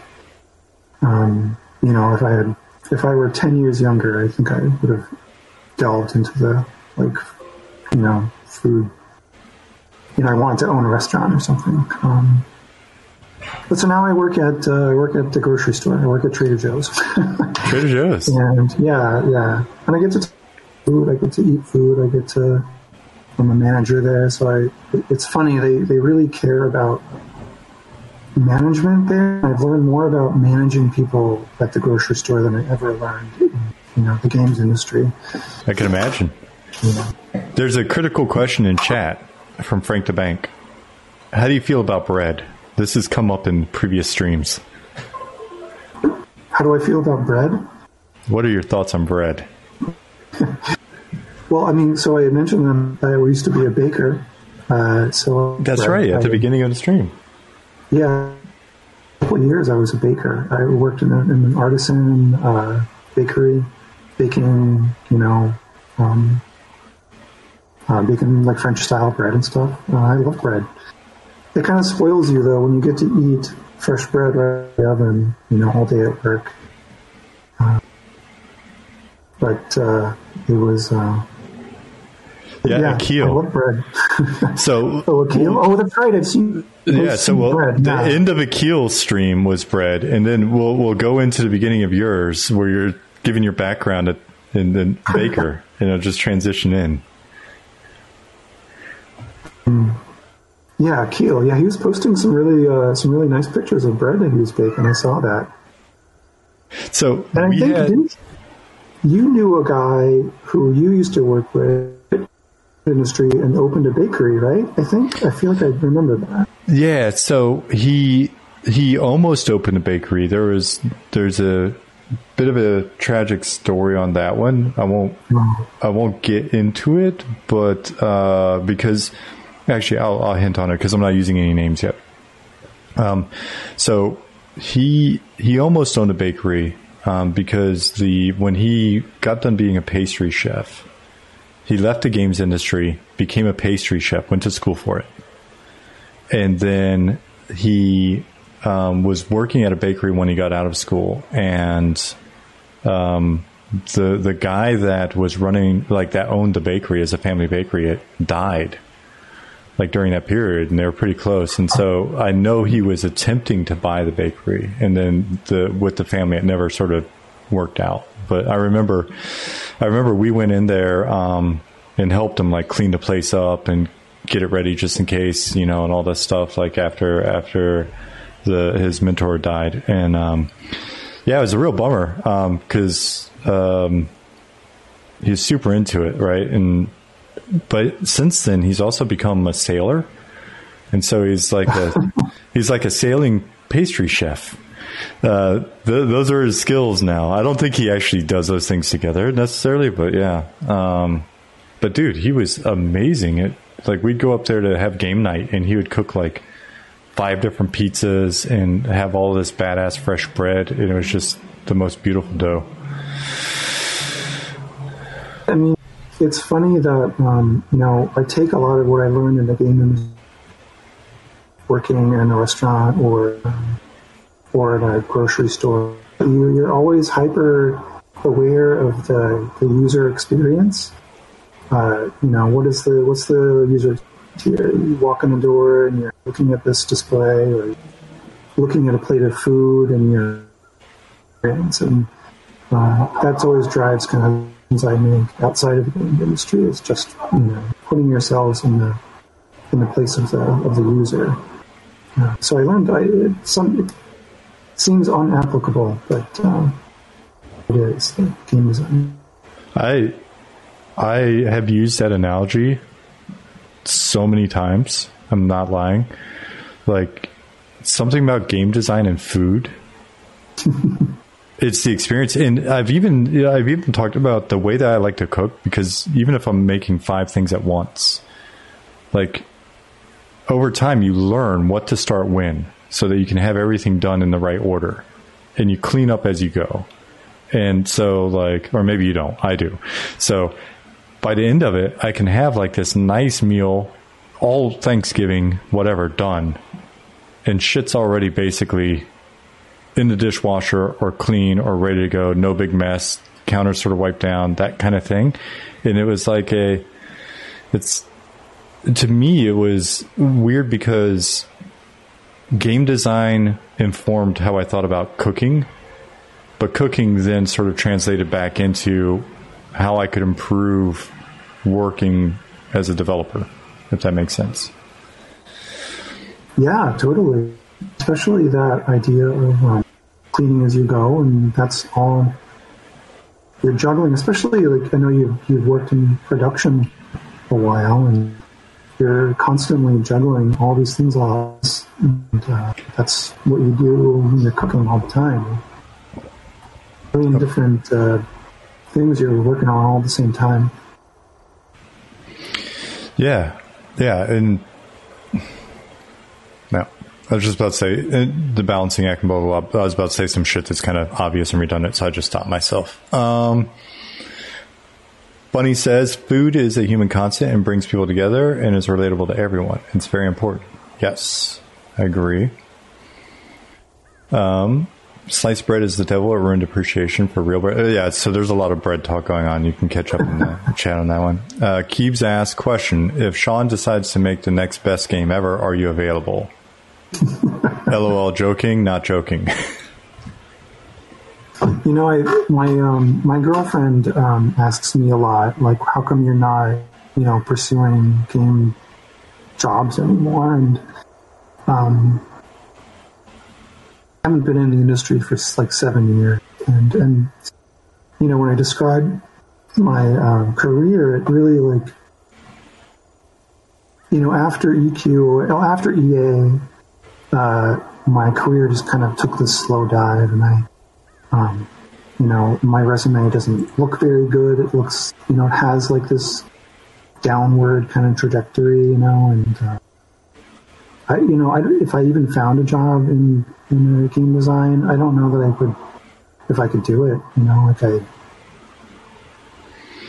I do want to pursue, like, I do want to get into the modding community. Um, and that's something I'm kind of interested in, like modding, like, uh, Mount & Blade and, uh, um, and stuff like that. But, um, that's the most I think I, yeah. I want to get into.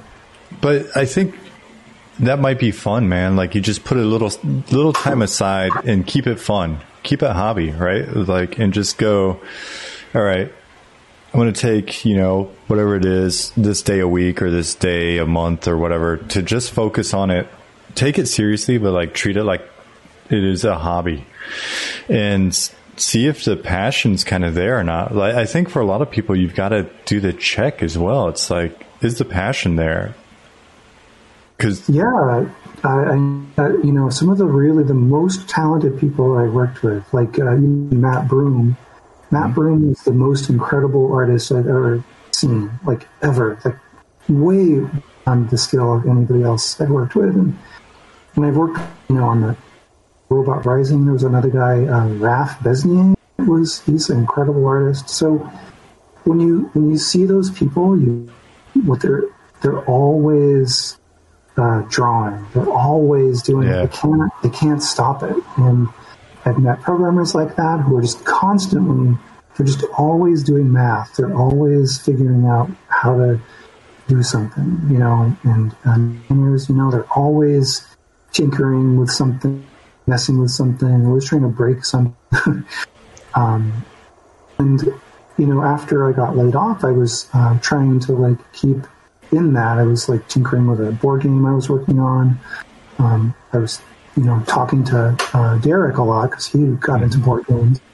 That's right. and, um, yeah, and he had some success over there. That's pretty yeah. cool. Um, uh, and I just I hit some design walls in my board and I just I didn't have that that like drive to really solve it. You know, like I I I didn't want to be working on this on this idea constantly, and so I didn't quite have what those guys had.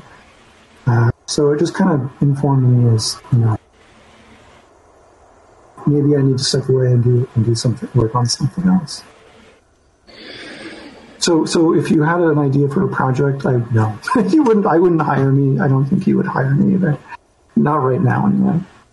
Maybe Yeah, after I uh, mod some mod something cool. Because I, after playing EQ, all I want to do now is after playing EQ Classic recently, I want to fix it all. I just want to make my own EverQuest. It's weird how that happens, right? Like Yeah. the more I play, the more that whole joke about making a game seems a little bit less like a joke. And may I've got some stuff coming up that is, you know, potentially going to be near games, but not in games. We'll see if that stuff comes together. Um, and then after that, maybe we'll see what happens. But I'm very, I'm, I'm kind of cyclic as well. Like it just kind of, and sometimes I, I really feel it, and other times I don't. And then when I don't, like I also I don't feel like I, I, I really feel obligated to go to the team and be like, hey guys, I need to do something else because I, I don't want to be at a place just to have it be a job, just a job, right? Like I want to be passionate about what I'm doing. Um, and I've been fortunate enough to have that opportunity to to be able to do that. Ethan says in chat, um, it took 20 years, but Wizard of the Coast bought an AD&D campaign from them um, five years ago. Wasn't much money, but they bought it, and I was happy. Um, but they never published it, and yeah, wow, that's awesome, Thank Ethan. that's badass. That's really cool. And to your to your thing though, my thing, I don't give a shit what your resume looks like, right? Like for me, it's about people. Um, you know, and I, I, I feel like one of the things that I've at least been able to maintain some degree of passion about is working with cool people, and it comes down to like people's character and sort of what they've got, like what they're about. I'm not as worried about their CV. I mean, CVs are typically good for if you don't know the people, trying to get some idea of who they are. Oh, you just got super pixely. You're like a mosaic right now. Internet internet isn't like the best in the, in the world, but uh, If you if you hold very still, um, there you go. so so Turnip said, uh, Turnip June, if you have any Bannerlord mod ideas, hit me up. I am absolutely going to do that. That is really exciting. I, I wonder if you had the same experience, Sean. But you know, I I'm a designer, or I was a designer, like just a designer. I think nowadays you you can't be just a designer. You have to be a designer slash artist. You have to be a designer slash programmer. You have to be a designer slash janitor or something. You know, you can't just be a designer. Well, that was always my niche. Designer janitor. No, I'm not even bullshitting. Like I was designer that was like willing to do. I mean, that's how I met you. I'm like, hey, dude, if you show me how to do this, I'll do data entry for you, right? like, So, so yeah, as a designer, we're totally dependent on the artist and the programmers and the production people to actually make it happen.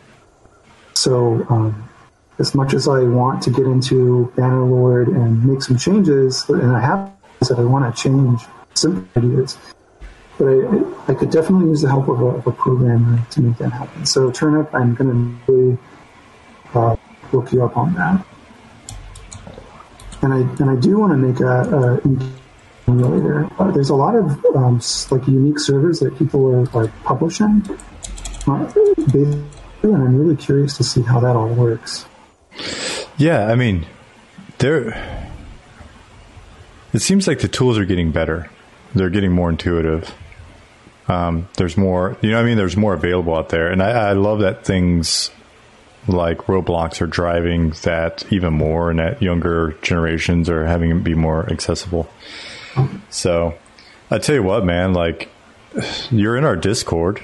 Just keep hanging out. We'll figure some shit out. It'll be fun. yeah, um, I definitely want to. And I also, I, but I also think the stuff that we were talking about earlier offline, like when I hit like my toughest point in the industry and in life, basically same time, nice overlap. I'm glad they came together and not separate. It would suck to do that twice. Right. But like, um, when when I hit that, there was also the realization of like finding the thing that's the right thing where you actually you feel good at night or you feel good in general, right?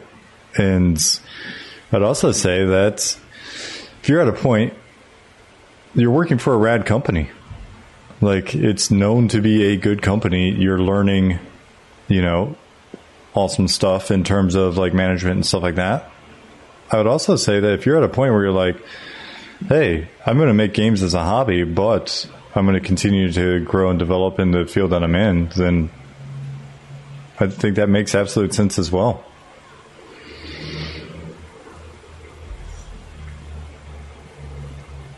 Did you? Sorry, did you uh, break up there, or you still there? I might have broken up on your end. Oh, okay. Um, yeah, I you know I when I went to EA and started working on this project, I, I had actually it's funny I had a a chance to either go to EA or to go to THQ and work on a Dawn of War game. And uh, Dawn, of, I love Dawn of War. I love the whole Warhammer universe and everything. And I, I sometimes wonder how my life would have turned out if I went to, well, or not Montreal, to Vancouver and worked on, worked for THQ. But I took the EA job because it felt like more of a career move, like a, like I would be working in more of a kind of almost like a lead role. So I took that job, you know, thinking it would advance my career and you know I tried to like be into the project, but the project itself, I just I just wasn't I wasn't committed. You know, I just I couldn't drink that Kool Aid. You know. Yeah. So, um, and then when I went to um, to the company in Boston, it was kind of the same thing. Like I, the project was fun and it was really hard, but um, you know, I, I just wasn't super into the the core idea. Like I wrote EverQuest, like EverQuest, I played it. I was like, this is awesome. Like this is a, a an avenue for really cool, fun stuff, and it's all there, and I have the tools to make it happen. And, uh, that's I had a ton of fun doing that. But there was a, you know, there's a guy at the um, another designer I worked with at Tencent. This guy Matt, who, uh, you know, he he said, "Take it till you make it," and I I can't I can't do that. Like I can't. Some people are good at doing. They're good at their job and they can they can they have the discipline to make it work. But uh, I just can't. I have to be really into a project uh, to be able to excel at it, and uh, uh, it's that's it's hard to come back sometimes. Yeah, no, I I 100% can relate to that. And if I'm not into it, it's real. It's real rough. It's a drag. I just feel dishonest almost, right? Like I just don't want to. And you know, this is something uh, Jasmine and I have talked about in the past as well. I'm like, I'd rather put myself at jeopardy in a sense and go try to figure something else out, even without a good plan in place, than to keep going to a place where I'm not excited.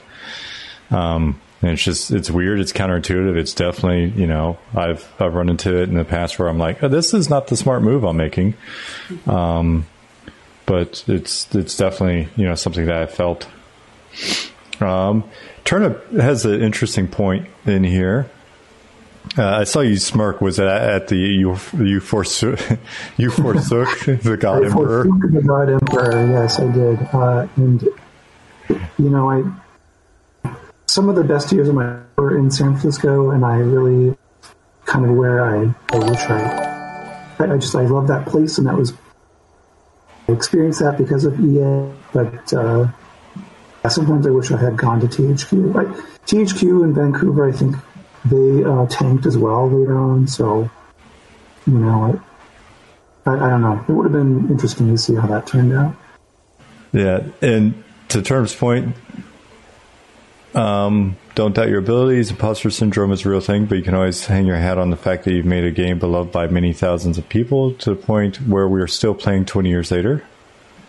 Um, I program for a career every day, and imposter syndrome is something I struggle with on bad days. I struggle with it on good days. I struggle with it just period. It's it's insane. Absolutely. It's so tough. There were times on Robot Rising, I, so I was in charge of writing the story, such as it was, and uh, the char- character progression kind of stuff. And um, I I didn't really have the math skills to make it very uh, elegant, uh, kind of, but um, and it just every day felt like I don't know that I can I'm smart enough to do that. I don't. And it is a it is totally a thing, imposter syndrome. It just takes a lot of work to on that. I, and I don't know a solution to it. Like I've never gotten beyond it.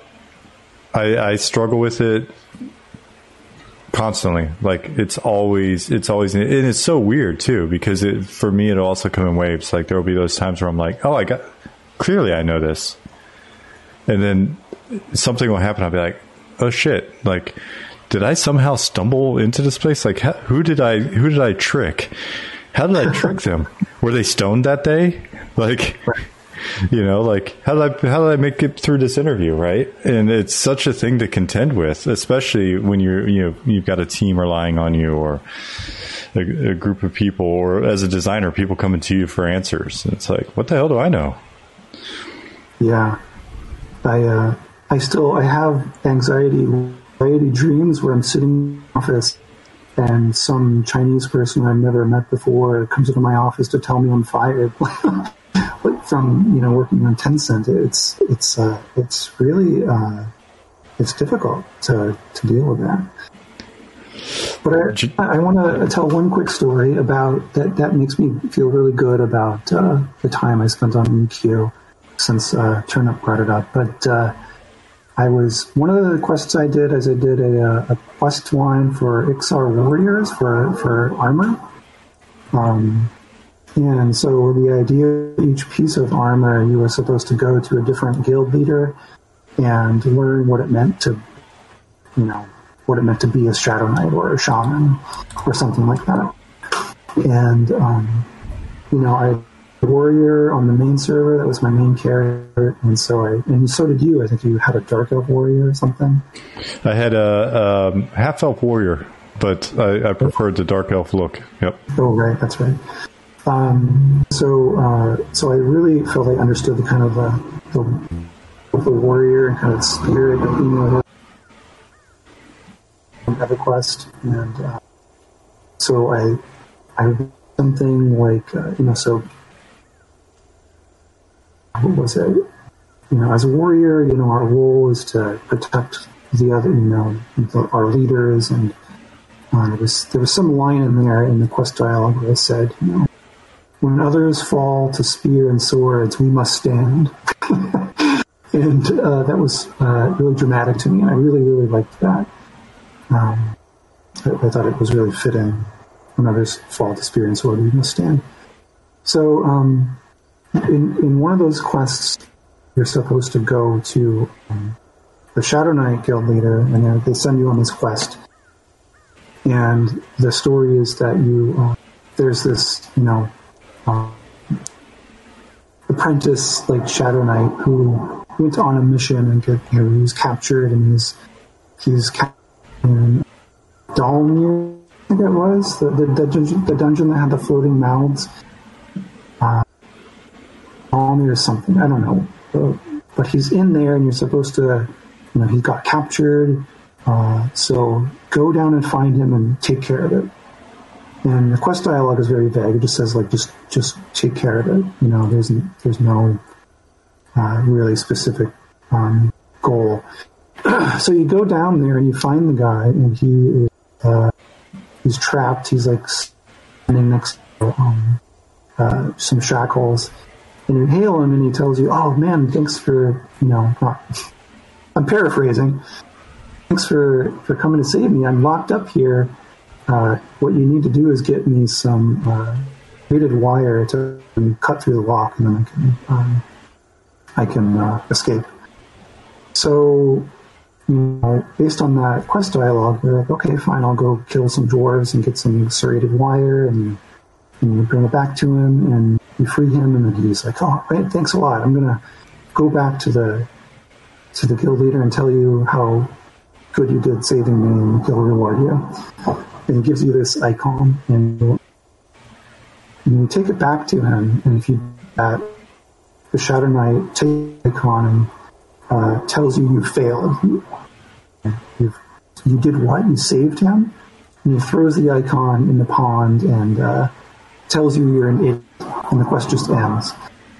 Um, but um, so uh, I was looking at my quests. I'm sure you did this as well when you were a designer. That you go to Allakhazam and you check out your old quests and see people's comments on your quests. And um, somebody had posted like, "Hey, I did this quest and I saved the guy and I turned in the icon and the guildmaster was an idiot and threw the icon in the water. Is this is this quest broken or something?" and somebody commented like, "No, it's not broken. Think about it. You're, you're a sh- you're a shadow knight, and you have this guy, an evil shadow knight, who failed, and the guildmaster take care of it, like do what needs to be done." So what you're supposed to do is just kill the guy. he drops a he drops a heart, and you uh, turn in the heart, and he's like, "Okay, good, you did the right thing. You killed the guy. He was a failure. Here's your quest armor." And so, and what's cool is the guy who made this comment said, "Hey, just think about it as a you know, think about yourself as a character here." The guy who posted that, his um, his signature in the post was like, you know, such and such from this server, and you know, used to post in forums, they'd have their signature and might have an inspirational quote or something. Yeah. The inspirational quote in his signature was, uh, "When others fall to spear and sword, we must stand." so, so badass. it was so cool. Like I felt so good about that. That's like my favorite uh, memory in, in my time as a designer was having somebody my uh, my quest dialogue. Dude, that's such a good story. That's such a so that's so meta, to be honest. The story you just told was fantastic. The story was about a quest that you wrote, right? And you kicked it off. I mean, you, that was a beautiful brick. Uh, opening, ending, Jeremy. Dude, you are a great storyteller. You're a great storyteller, and and honestly, man, like go back through, watch this VOD, skip over me talking too much in different spots. I do that shit. Just fucking, you can watch it like when my mouth's moving. Just move through that. Get back to the stuff that you said, and look at look at the stuff that you worked on. Look at the stories that you've written. Look at the responses in chat because they're in there when you watch the VODs. You can see the chat on the side. Like you write deep stuff, man. Like you write really solid, deep, get you thinking style shit, right? And I think that's that's you you, you got to do you at this point, right? Like you've got to do whatever is working for you at the moment. But if you have some extra time to just like jot some stuff down, if you if you can put a put aside a little hobby day here and there, you know, and like just think about what you'd like to write. Don't think about where it's going. Don't think about what it's like, you know, does this commercial does this mean you know do i need to work towards making a thing that people will consume? But like just continue to stoke that fire and then see what happens. And like i said man we're in discord. We're going to be around. This community's you know here. Um you've written fantastic stuff. And it's funny like when you go back and explain it at the beginning when you're going through the quest and like the thinking and stuff that's in it it's just a fun way of writing as well, man. It's not like me. I yeah, look in chat. This is this is how I operate. I was given a tunnel. Lawrence Lawrence Poe was like, "Hey, man, I got this space over here. There's nothing in it. Maybe put an encounter or something in there. It's kind of a dead spot." This is my level of sophistication. I look at it and go, "Dude, there's nothing over here. It's like a room with a tunnel. what can I do with the tunnel?" I can put a big worm in it. I wonder if I can make the worm big enough to fill the tunnel. That was my technical challenge. Can we scale this worm big enough to fill this tunnel properly?